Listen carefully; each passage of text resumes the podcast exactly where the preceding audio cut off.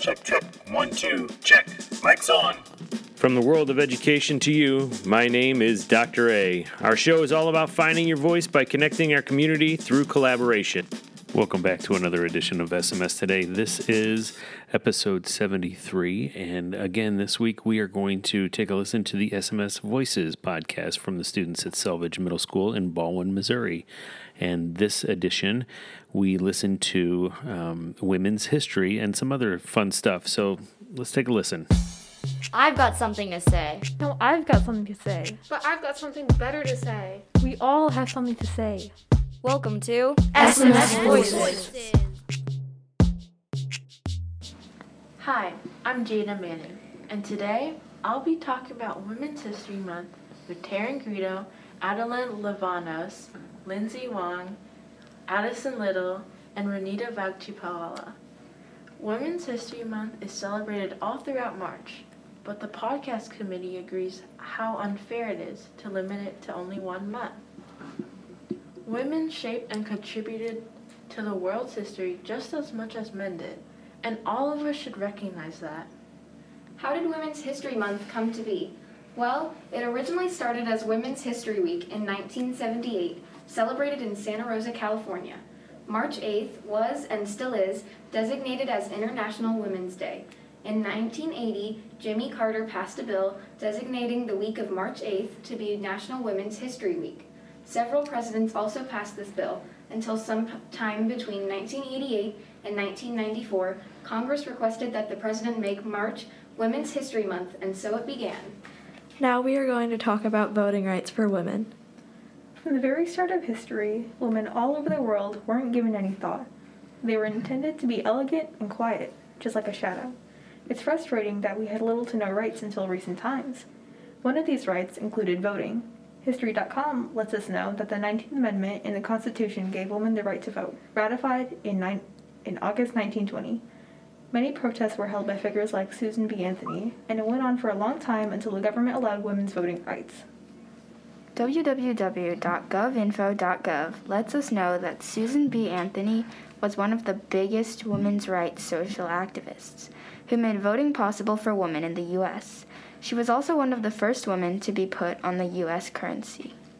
On November 5th, 1872, Susan voted without any charges.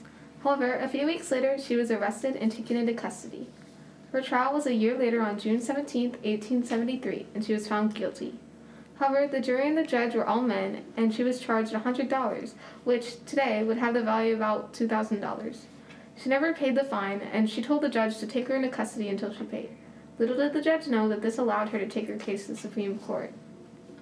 One quote we enjoyed was from Maya Angelou, a civil rights activist, and she said each time a woman stands up for herself without knowing it, possibly without claiming it, she stands up for all women.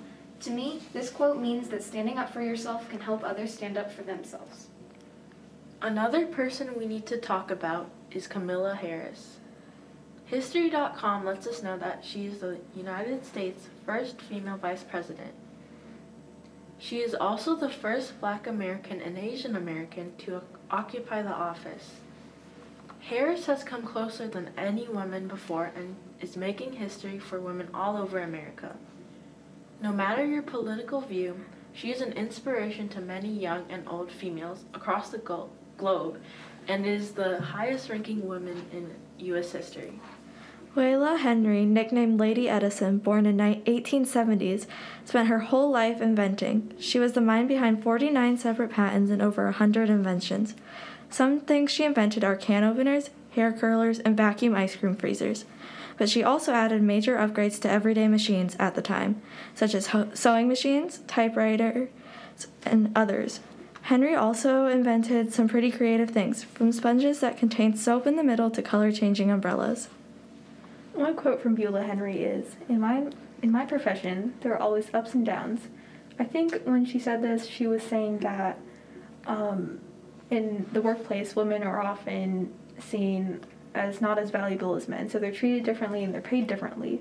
So she's going to have a rough time in the workplace, and she's not always going to, and yeah, she's not always going to be treated fairly. And this is still prevalent today because the wage gap, um, the gender wage gap, is still not fixed. Like women are still not paid as much as men.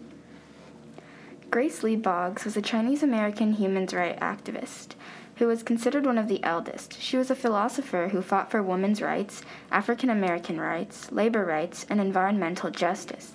She wrote many books and participated in many community efforts, including creating character schools, youth groups, and advocating against poor living conditions in Chicago. One of our favorite quotes by an important woman in history, Jane Austen, author of Pride and Prejudice, is The person, be it gentleman or lady, who is not to pleasure in a good novel, must be intar- intolerably stupid. We think it reflects her personality.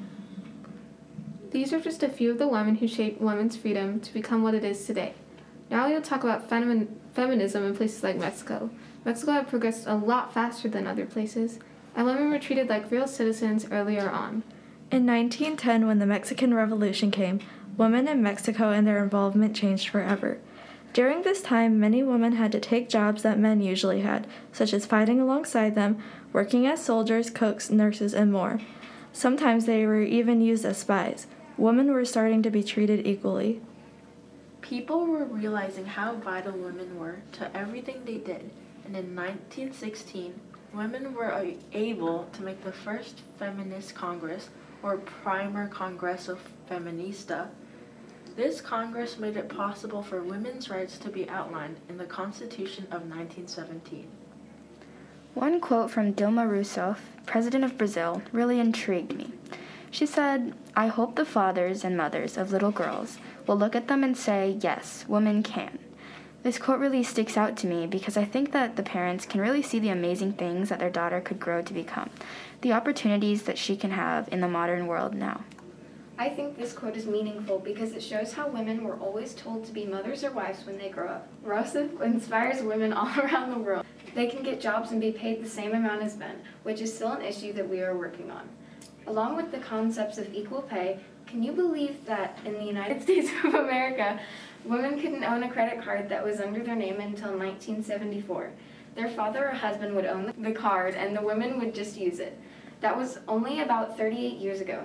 You may think that it was a while, but some kids our age have parents that are that old, and it's crazy to think that, that it took that long to fix a problem like that. What do you think about how women were treated throughout history and about Women's History Month? I think that all throughout history, um, women were treated unfairly for a long time, and I think that it's good that we've been making progress now as we move through time because I think that it's definitely still an issue, but we're, we've definitely been making more progress as we move forward. I think that this is still an issue that we have a lot to cover about, but we um, have made tons of progress, and it's important to keep standing up for what we think is right. I think um, I get really inspired when I see a woman like an astronaut or a CEO because it shows to me that like women can do anything that they want, and we can be anything that we want to be.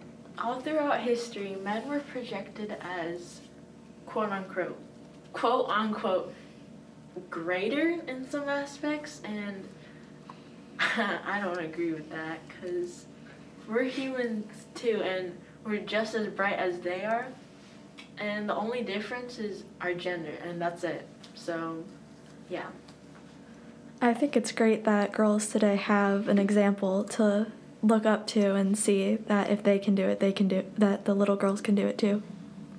I just think it's great that we're getting appreciated for all the little things that we do as well as the big factors that just play into our day to day lives. Thank you to Mr. Mahan, Dr. Anselmo, Dr. Grace. Once again, thank you to Jada Manning, Taryn Greeno, Adeline Levinos, Lindsay Wong, Addison Little, and Renita Vacchipala. Selfish Podcasters out! Thank you to www.history.com, www.womenshistory.org, www.govinfo.gov, www.insider.com, and hellogiggles.com. Thanks to Wikipedia.org and NautiqueMexico.org for providing us with our resources as well. Join us in the weeks to come as we learn and grow together.